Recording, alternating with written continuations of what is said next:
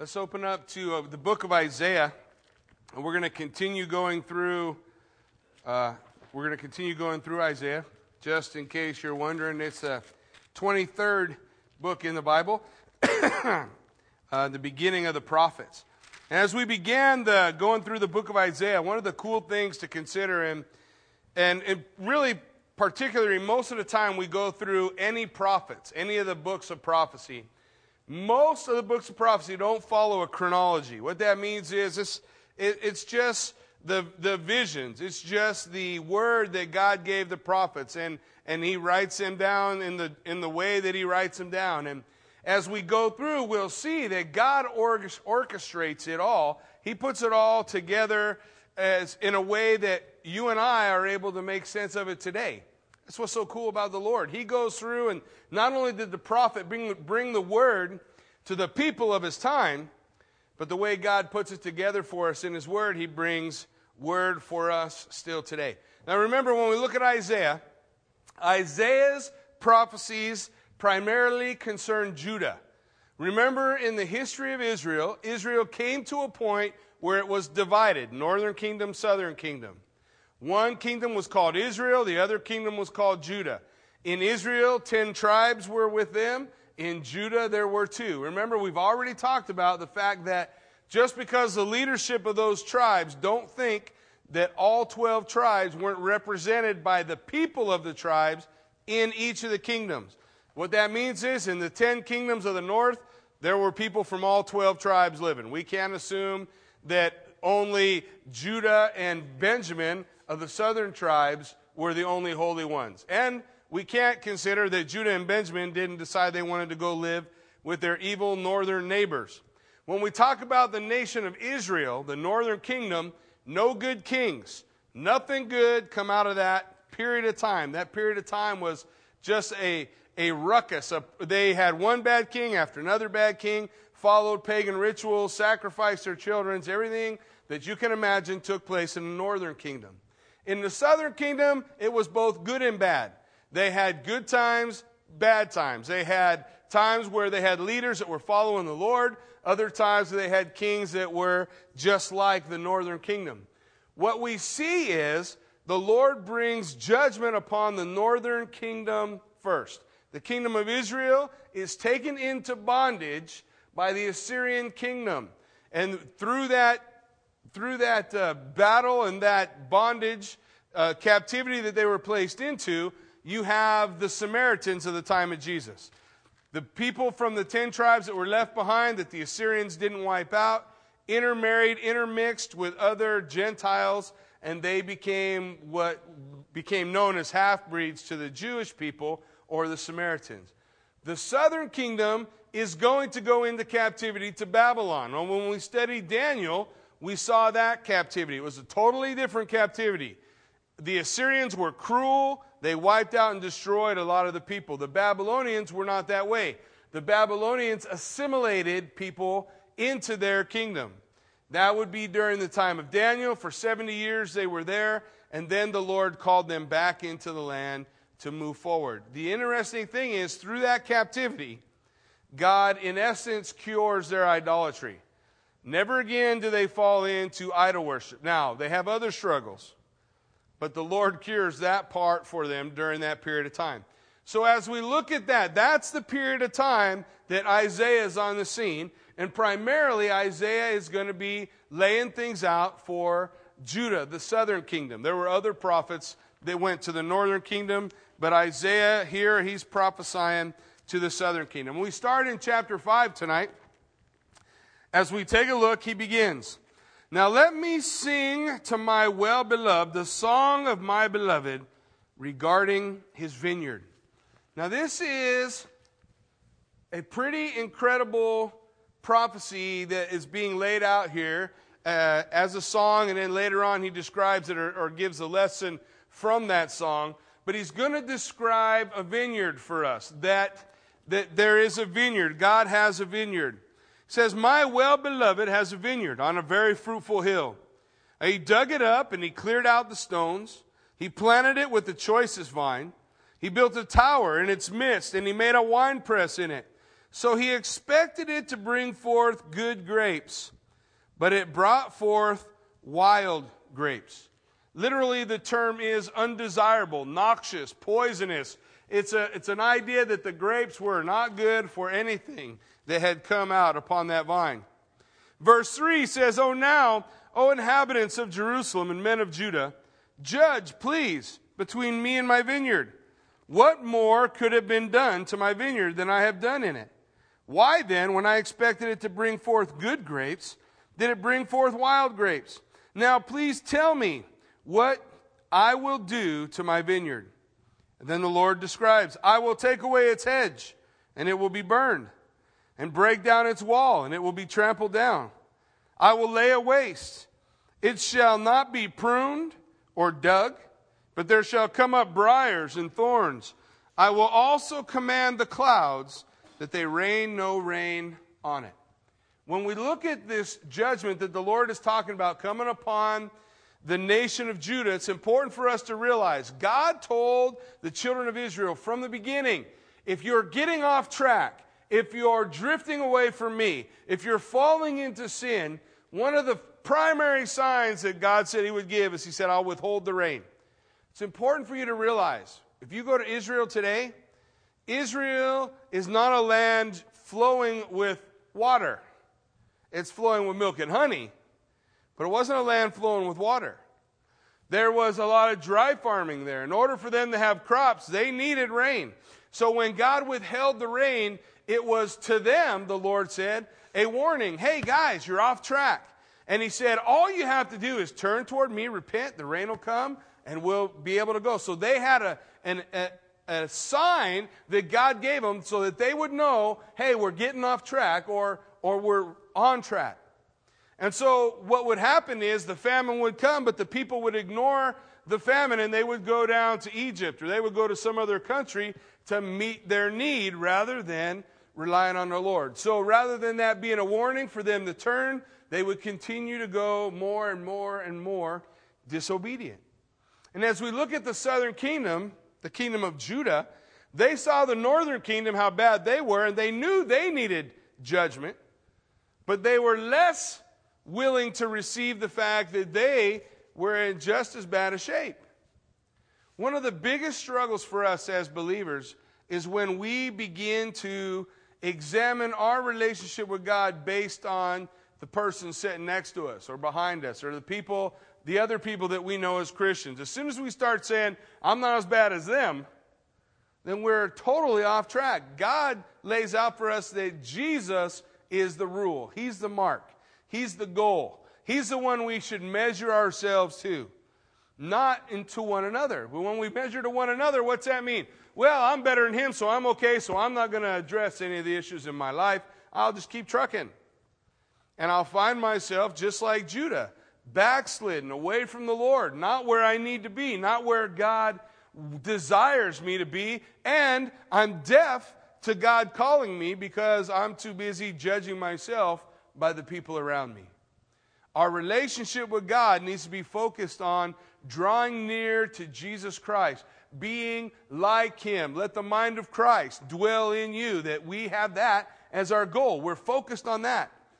But Judah was a little bit off track. Now, listen, we want to know who the vineyard is. And before I get up here and tell you a bunch of crazy stuff about the vineyard, we're just going to let the Bible tell us. That works out pretty good, doesn't it? He tells us Verse 7 For the vineyard of the Lord is, or the vineyard of the Lord of hosts is the house of Israel, and the men of Judah are his pleasant plant. When he talks about the house of Israel, he's not talking about a kingdom, is he? He's not saying the kingdom of Israel, the nation of Israel, the house of Israel. The house of Israel had all 12 tribes a part of it. So he's, this is talking about all the people. Hey, the vineyard, the vineyard is a symbol for the house, not the nation. When we talk about the nation, we're going to be looking at a fig tree. When we talk about the house of Israel, we're going to be talking about a vineyard. And so as he's looking at this, he's saying, he defines for us who is the vineyard? What is the vineyard all about? And the men of Judah, his pleasant plant, he looked for justice, but behold oppression, for righteousness, but behold a cry.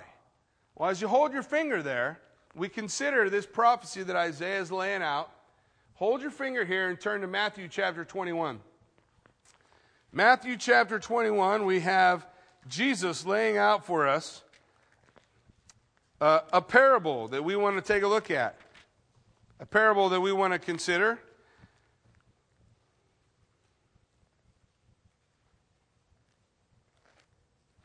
Beginning in verse 33 of chapter 21, hear another parable. There was a certain landowner who planted a vineyard. He set a hedge around it, dug a winepress in it, built a tower, and he leased it to vine dressers and went into a far country. Now, when the vintage time drew near, he sent his servants to the vine dressers that they might receive its fruit. But the vine dressers took his servants, beat one, killed one, and stoned another. Again, he sent other servants, more than the first, and they did likewise to them. Then last of all, he sent his son to them, saying, They will respect my son. But when the vine dressers saw the son, they said among themselves, This is the heir. Come, let us kill him and seize his inheritance.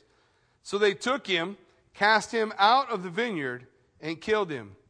Therefore, when the owner of the vineyard comes, what will he do to those vine dressers? And they, the Pharisees, said to him, Well, he will destroy those wicked men miserably and lease his vineyard to another vine dressers who will render to him the fruit of their season. And Jesus said to them, Have you never read the scriptures? The stone which the builders rejected has become the chief cornerstone. This was the Lord's doing, and it is marvelous in our eyes. Therefore, I say to you, the kingdom of God will be taken from you and given to a nation bearing the fruits of it. And whoever falls on this stone will be broken, but on whomever it falls, it will grind him into powder. As Jesus tells the story of the vineyard, we can very clearly see, especially in light of Isaiah chapter 5, the vineyard is, is Israel, the house of Israel, and he talks about the, the vineyard owner. We know the vineyard owner is the father, that he sent his prophets and he sent people to the children of Israel to instruct them, to teach them, to guide them. And what they do to them? They killed him. Read Acts chapter 7. Stephen says, Which of the prophets haven't your, your forefathers slain? Even Isaiah is going to be sawn in two with a wooden saw by, by Manasseh, King Manasseh, during his reign. So uh, the prophets are going to be slaughtered, these whom the Father sent. And finally, who will he send? His son. It's interesting that they say, that Jesus said in the parable, they took him outside the vineyard. Where was Jesus crucified? Outside the city. Outside the city on a hill. On a hill called Golgotha, the place of the skull. That same place where thousand years earlier Abraham had offered his son, Isaac, as a burnt offering to the Lord. But for he, the angel stopped him before the Father, God, his Son came to be that sacrifice, to be that lamb, that promised lamb to take away the sin of the world. So we see when we go through Scripture and we look at the definitions in the Old Testament, they didn't change, right? The same vineyard's still the same thing. It didn't become something else. We're going to hold that same definition as we go through. now let's take a look at Psalm. Let's go to Psalm 80.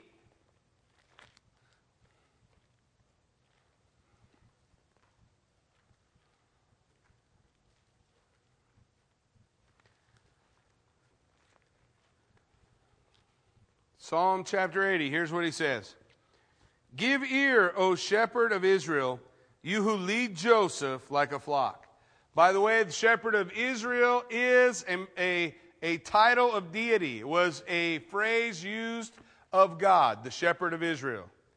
When Jesus said, I am the good shepherd, a good shepherd gives his life for the sheep, it was, a, again, a claim into deity. As we take a look, give ear, O shepherd of Israel. You who dwell between the cherubims shine forth. Now, if you've been coming on Wednesday nights, we've been studying about the tabernacle. Who is he who dwells between the cherubim? It's the Lord. God said, Between the cherubim, that's where I'll meet you. So when the scripture talks about he who dwells between the cherubim, it's a, it's a call for the Lord. It's God. It's God that meets them there, before Ephraim, Benjamin, Manasseh. Stir up your strength, come and save us. Restore us, O God. Cause your face to shine, and we shall be saved. O Lord God of hosts, how long will you be angry against the prayer of your people?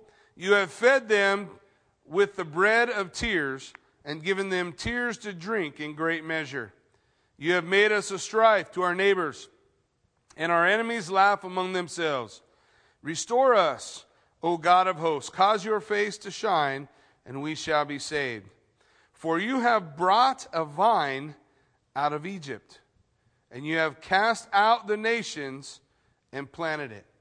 Now we see it twofold. If we consider the vineyard and this vine being the vineyard, where is it that God called the nation of Israel? He called them out of Egypt. But I think there's a deeper thing going on here as well. For Jesus said, I am the vine and you are the branches. And Jesus, the scripture says, was called out of where?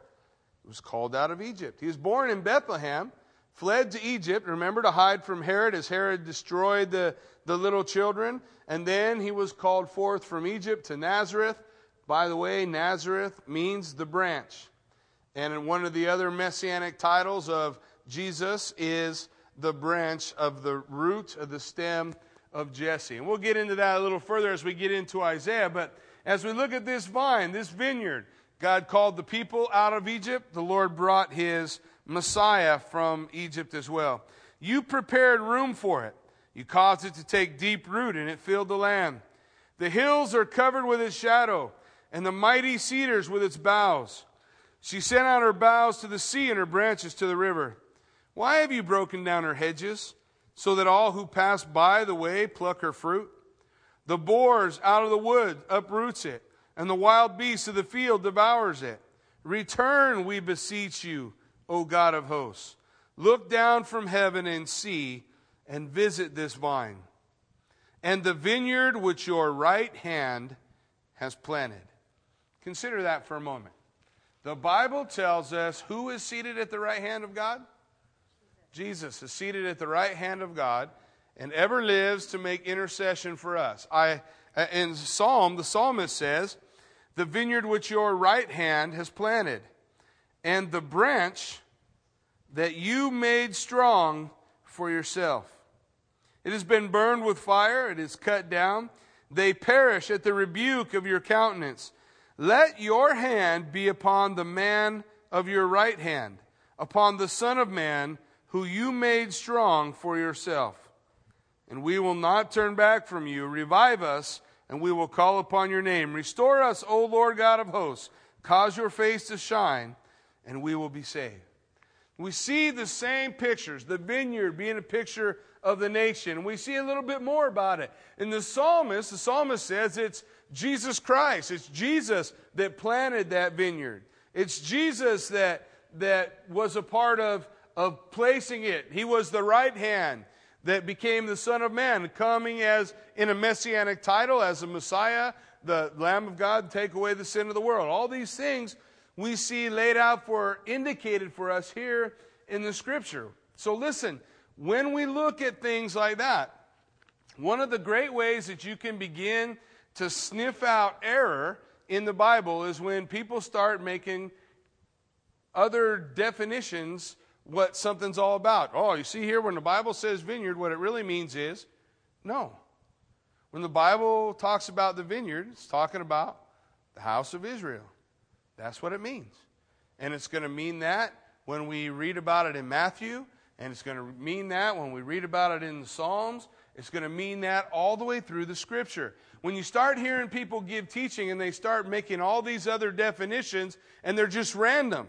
Sometimes you'll hear somebody come knock on your door and they'll just give you this random definition for something in the Scriptures. Hey, that's not the way that the Bible is interpreted. We allow the Bible to speak for itself. Where the Bible tells us what is meant in certain phrases. Where it doesn't tell us, we can speculate. Where it does, that's what we're going to hold fast to. That's what we're going to hold to as we go through. Now, finally, let's, let's go to Romans chapter 11. And uh, as we look at Romans chapter 11, again, considering this parable of the vineyard,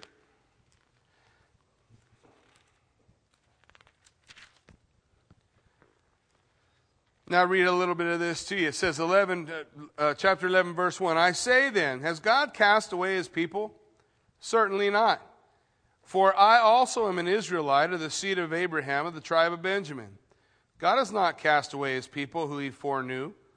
Or do you not know what the scripture says of Elijah, how he pleads with God against Israel, saying, Lord, they killed your prophets and tore down your altars, and I alone am left, and they seek my life. But what does the divine response say to him?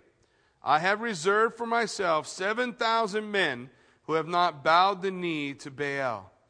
Even so, then, at this present time, there is a remnant according to the election of grace. And if by grace, then it is no longer of works. Otherwise, grace is no longer grace. But if it is of works, it is no longer grace. Otherwise, work is no longer work. What then? Israel has not obtained what it seeks. But the elect have obtained it, and the rest were blinded. Just as it is written, God has given them a spirit of stupor, eyes that they should not see, and ears that they should not hear to this very day. And David says, Let their table become a snare and a trap, a stumbling block, and a recompense to them. Let their eyes be darkened so that they do not see, and bow down their back always. Well, I say then, have they stumbled that they should fall? Certainly not. But through their fall, to provoke them to jealousy, salvation has come to the Gentiles. As we look at what's going on with the, with the nation of Israel, what happened to them in the past, and, and in some ways, what's still going on with the nation of Israel today, the Bible tells us that they're blinded. What's that all about? It's about this. They refused to see. They were given the plain word, and they didn't believe the plain word. So Jesus said, well, I'm only going to speak to them in parables. And when he spoke to them in parables, he said, If you want to remain blind, then stay blind. If you want to be hearing, then be hearing.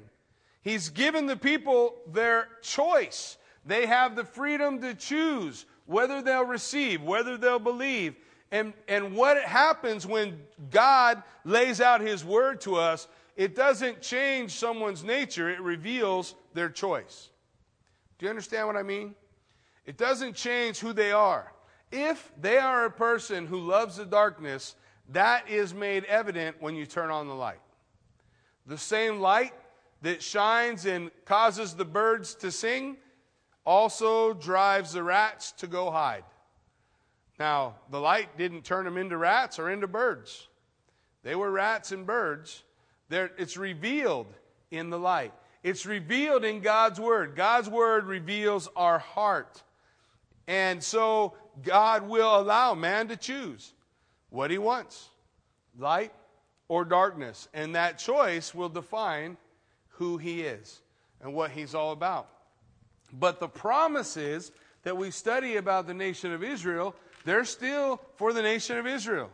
They will still see a king sit on the throne. They will still see Jerusalem be the center, the, the place through which the world is governed.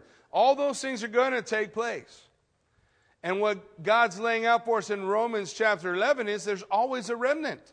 There's always a group that believes. Even doesn't matter how dark it is, how crazy it looks on the outside, there's always a remnant. There's always a group. There's always some that are going to be able to come through. So as we head back to, to Isaiah chapter 5, as we take a look again, as the Lord delineates a little bit further into what's going on in the house of Israel, we want to realize, recognize, see in it our own society, see in it our own failures, see in it the fact that we today are making the same choices Israel made then. The same things that led them to judgment will eventually lead us to judge, judgment. But don't forget, what is it that withholds judgment? Why is God's judgment withheld here when in other places it wasn't withheld? Well, in Ezekiel, the Bible tells us that the Lord looks all around for anyone who will stand in the gap, for someone who is interceding for his nation, and he found none, and judgment came. But for our own country, there are intercessors. The salt is still here. The church is here. The church is still praying. The church is still doing its work of preserving, of being a preservative in the world, but that's not always going to be the case. That won't always be the case. And when that's not the case anymore, when the church is, is taken out of the way, God's judgment is going to come, just like it did in all these other ways. But take a look at some of the aspects of this judgment as we look. Beginning in verse 8 of chapter 5. What are those who join house to house? They add field to field, till there is no place where they may dwell alone in the midst of the land. He gives a woe first to materialism. Woe to those who things are just not enough. They got to have this house, this house, this house, this land, this property, this place. They're constantly looking for more to add to themselves.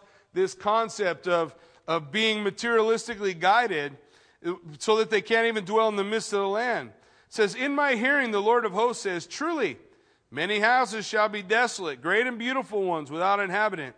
For ten acres of vineyard shall yield one bath, and a homer of seed shall yield one ephah. What he's saying is, when the judgment comes, all that property, all that materialism, all that stuff, what's it mean? It's not going to mean much. It's not going to mean much.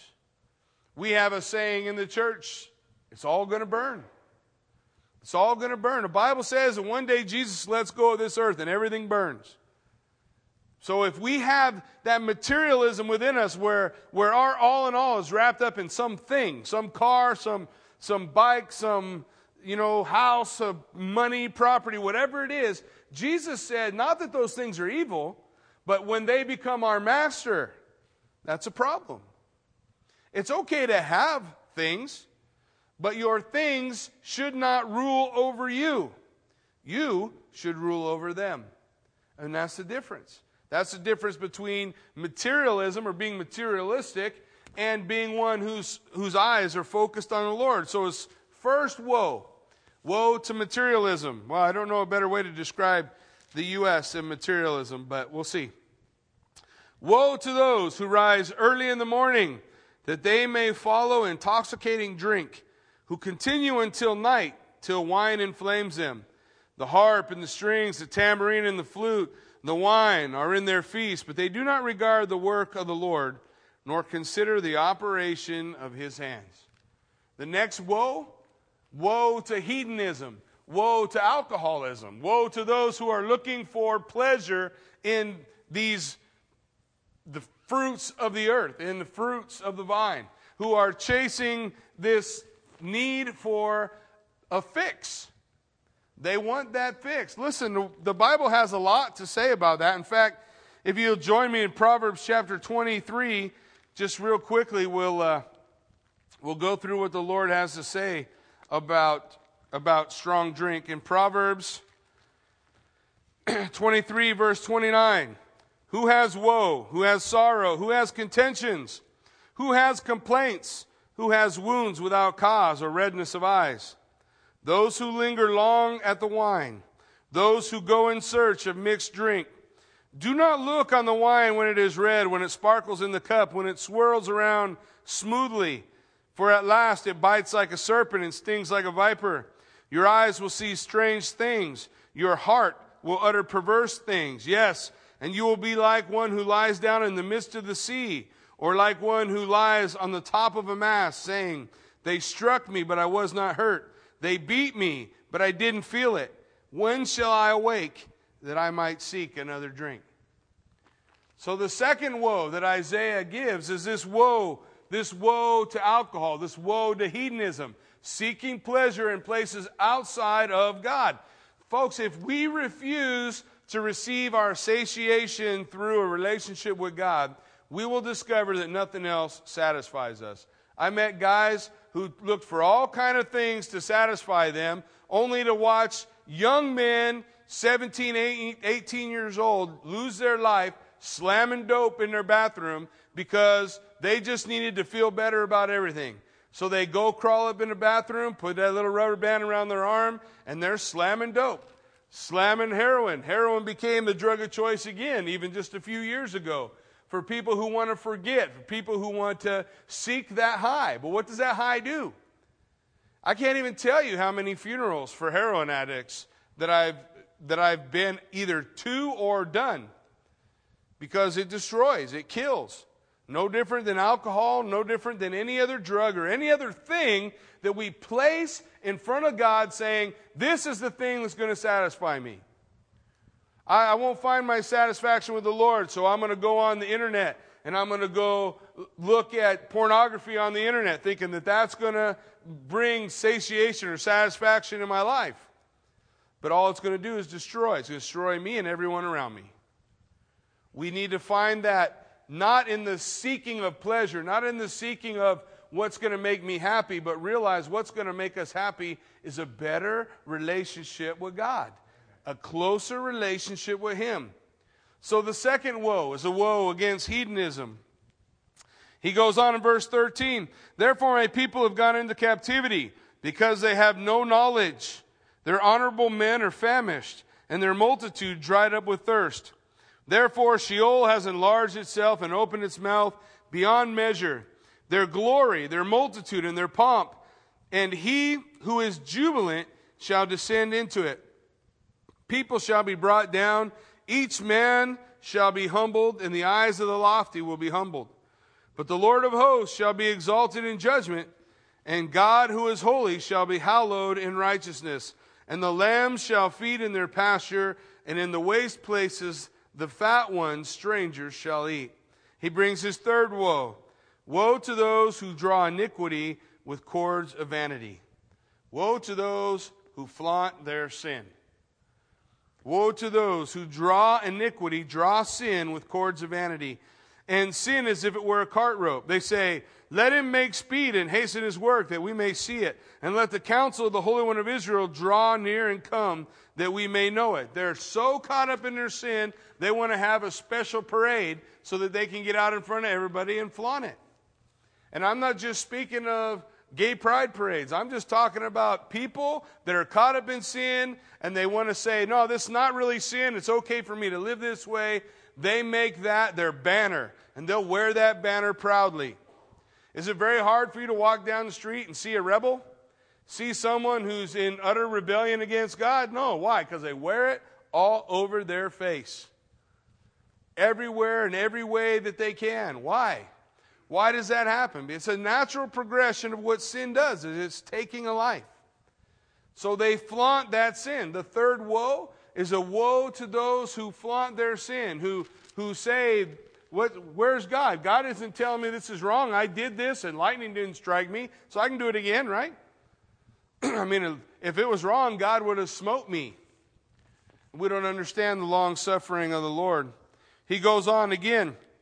The fourth woe he says, Now woe to those who call evil good and good evil, who put darkness for light and light for darkness, who put bitter for sweet and sweet for bitter. Woe to the inverted moral code, those who say good is evil and evil is good. Folks, I don't know if you know that, but we're in the midst of that world right now. The world, they, they made an accusation to the disciples. They said at one time that the disciples had turned the world upside down. and They got it backwards. The disciples turned the world upside right. It was upside down before that. It's not uh, upside right now, it's upside down. When good is called evil and evil is called good. When people will, will stand up and clamor for their right for abortion so that they can take the life of the unborn as though that's okay. How can they, how can they come to that? Meanwhile, just the same person the next day is going to be picketing to save the whales. But they'll slaughter the babies. Why? Because they've swapped good for evil, evil for good. Hey, I'm more than happy to save the whales, but I don't think they're of more value than those children. Have you ever considered what humanity has lost in the lives of the unborn? We struggle today with diseases running rampant that no one knows a cure for.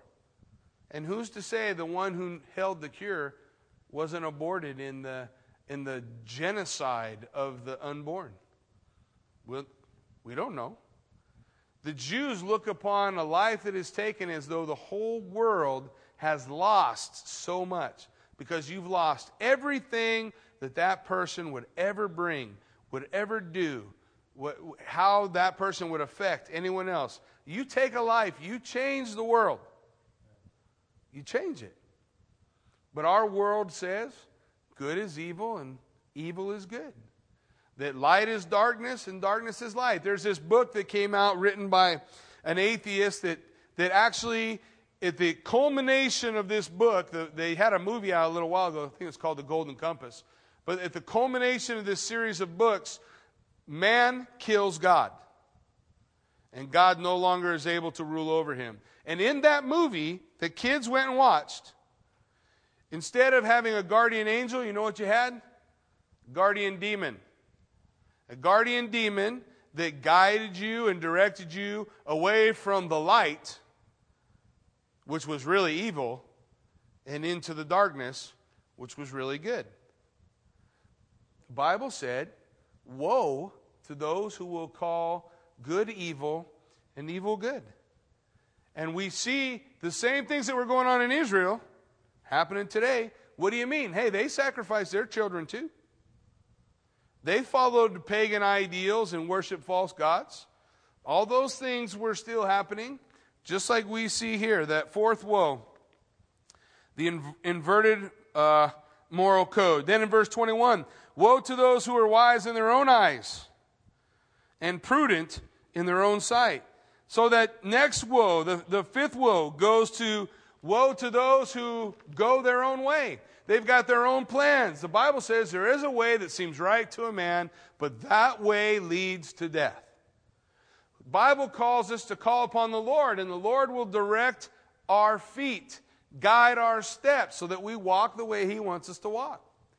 So this fifth woe is of those who, who are walking their own way, making their own decisions. Folks, the world is full of people who make decisions every day, many believers within the body who never even consider seeking God's guidance prior to a decision.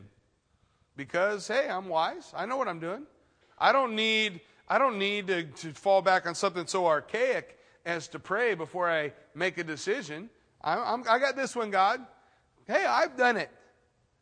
We're all capable of doing those things. This fifth woe is a woe pointed at those who are going to make their own way. They're going to follow their own wisdom and not seek the wisdom of God. Then we come to the sixth woe. Woe to men mighty at drinking wine. Again, woe to men who are mighty at drinking wine. What is the first thing when you were drinking in the BC days that you would say to somebody? we're sitting around drinking some beer, watching a football game. And the next thing you know, we're talking, well, I mean, I, I could drink about a, a 12 pack, or I'm a six pack, or a case. I drink a case all day, I'm fine. What are we doing? We're boasting in our ability the, to absorb all this, all the poison we can, and, and we're saying, oh, we're mighty in drink. Mighty in drink. Those who boast about their ability to, to sin, to do things that lead them away from, from God's blessing. And I don't know about you guys, but I very clearly I, I saw that in my life. and it's funny how one time it was a six pack was enough, then it was a half rack, then it was a case, then it was a couple of cases, then it was, you know, a big problem. Woe to those, woe to those who are mighty in intoxicating drink. The sixth woe. Then we come to the seventh. Woe to men valiant for mixing intoxicating drink, who justify the wicked for a bribe and take away justice from the righteous man. So that seventh woe, woe to him that perverts justice. You ever seen perverted justice? Have you ever seen something in our courts that go sideways? It's like, how did that happen? How did we get from here to there? Woe to those who pervert justice the seventh woe. Folks, if we look at these seven woes that Isaiah lays out, you find one that don't fit our nation. You find one that don't fit our community. You find one that don't fit in, in the places where we live and the people that we know and the things that we do. Hey, the word that God brought through Isaiah for, for the, the nation of Judah, the southern kingdom, is still relevant to us today. So, what withholds God's judgment? The church the church praying, the church interceding, the church being salt. Will that always be the case? No. God will judge. He is righteous. He will do what is right. That day is going to come. So as we take a look at this, we see Isaiah lay out seven woes. woe, woe, woe.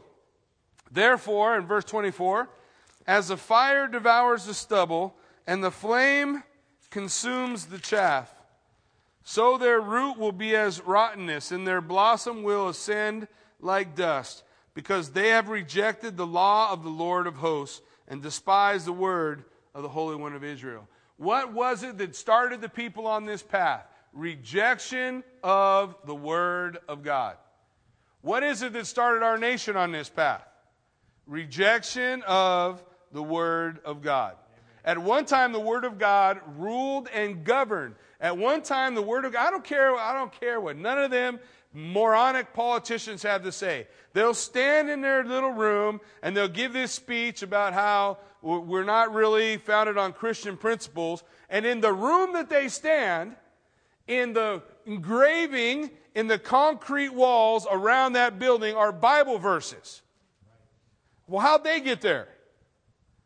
because the forefathers put them there when they built the building. folks i can tell you when that building was built and it wasn't when this last president came or the one before him it was built back with the forefathers on christian principles and our forefathers said this nation will only stand as long as they allow the bible to rule and to guide the nation and in our country today you can't even have the ten commandments in a classroom why? Is it wrong to tell kids, thou shalt not steal?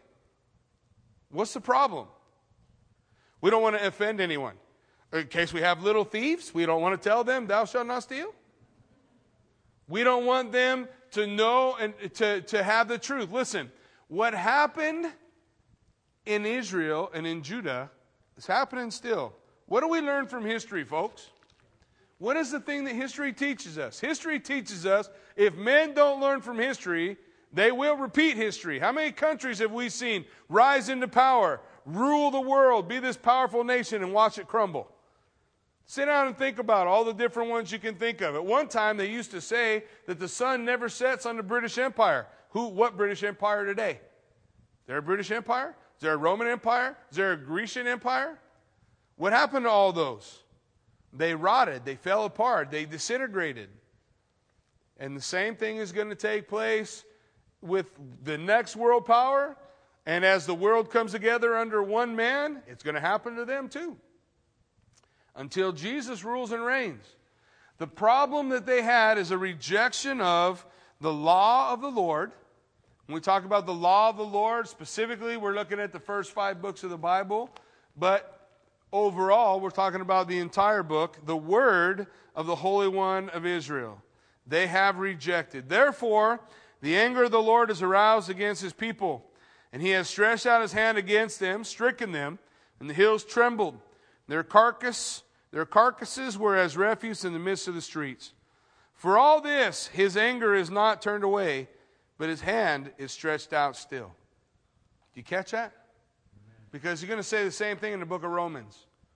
All day long, God says, I reach out my hand to a disobedient and contrary people. While his anger is hot and mankind is in a place of judgment, the nation of Judah specifically coming to judgment, what would happen if they called out upon the name of the Lord? They'd be saved. That's how it works. Judgment comes, but God's not withholding his hand. With that judgment, his hand is still outstretched. And whosoever will take his hand, well, he's going to be fine. No matter what the situation that brought him to that point, don't forget the most important thing to the Lord is that you spend eternity with him. Whatever he has to do for that to happen, that's what he'll do. So that we will take that hand, so that we'll receive that hand. He goes on, verse 26, he will lift up. He will lift up a banner to the nations from afar. Now he's talking about Babylon. That's the nation that's going to come in judgment. And will whistle to them from the end of the earth. Surely they shall come with speed and swiftly. No one will be weary or stumble among them. No one will slumber or sleep. Nor will the belt on their loins be loosed, nor the strap of their sandals be broken.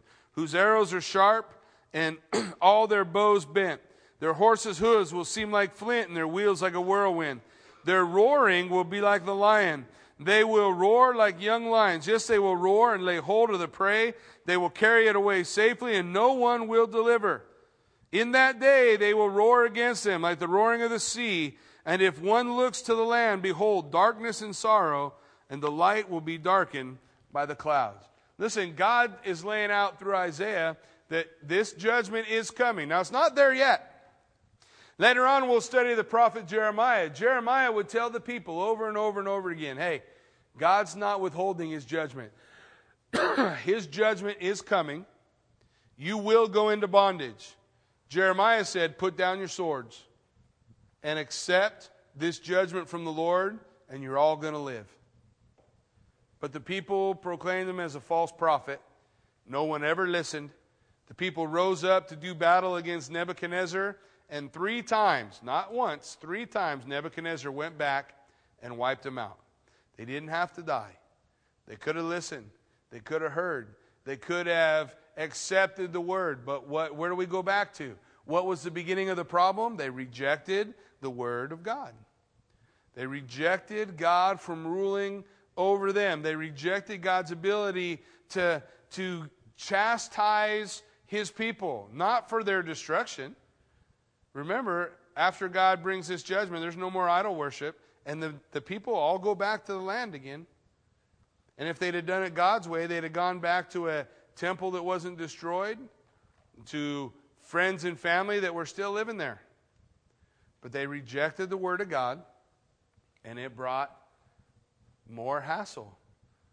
Folks, in our lives, we reject God's word. What, what do we think is going to happen to us?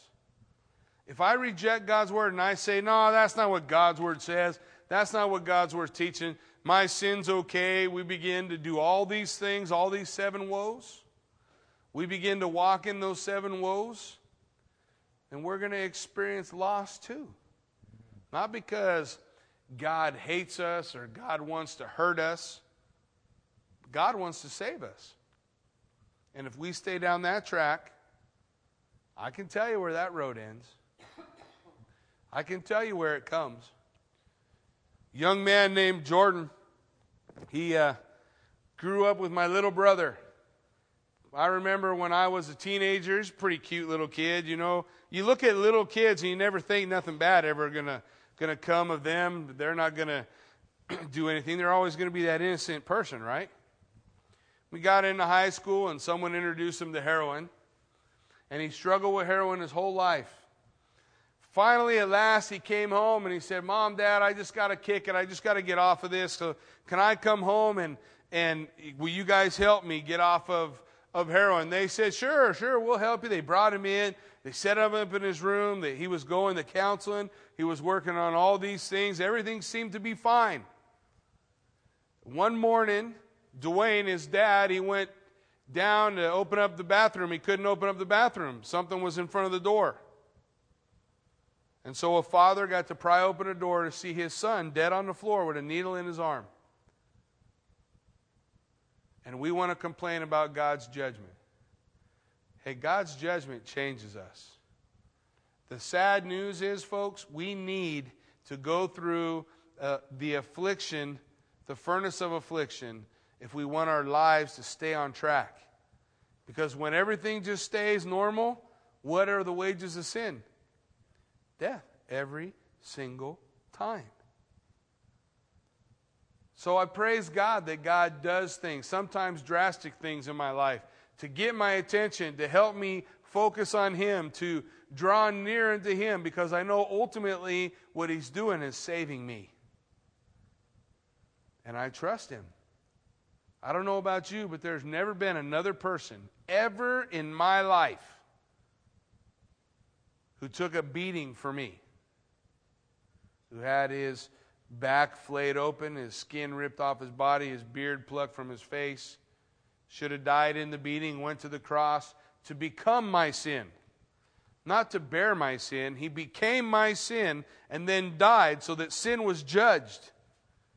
He who knew no sin we will never, in, a, in the millennia of time to follow when we're with the Lord, we'll never run out of time to be blown away by what He sacrificed to be that for us. Amen. We can trust Him. We can trust that God's going to do His perfect work in us and through us.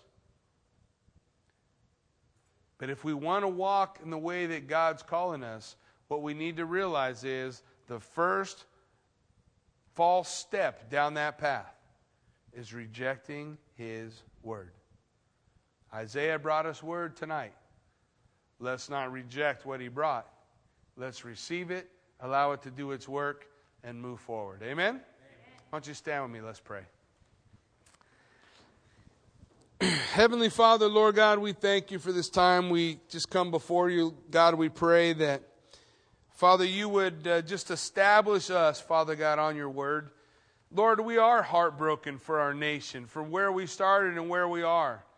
But we're also thankful, Lord, that, that when Abraham came, when you came to Abraham and told him of the destruction of Sodom, when Abraham said, If there are 50 righteous, would you still destroy the city? Lord, you said no. Because when we intercede, when we shine the light, we do that work, the work of the righteous, and God withholds his judgment. And as God withholds his judgment, people have time time to turn, time to change, time to consider the path that we're on and seek that path that leads to everlasting life. Lord, we pray, God, that you would do that work in us, guide us, lead us Direct us, Lord Jesus. Help us to bear witness to our friends and family, Father, of what you want to do, how you love, how you want to bring life. And Father, help us not to be discouraged. Not to be discouraged when we come into hard times or when we face difficult things. But help us, Lord, to just draw near you. For God, you said that you will be the strength that we need to stand. That you would strengthen feeble knees and the arms that hang down. That you will help us be who we're called to be. That you will bring out of us the best. The best that we can be for you. So, God, do that work. And let us not lose heart, but rather let us hold on to your hand. For no matter what the storm brings, you can carry us through. And Father, we put all our faith and trust in you. Do your perfect work. In Jesus' name, amen.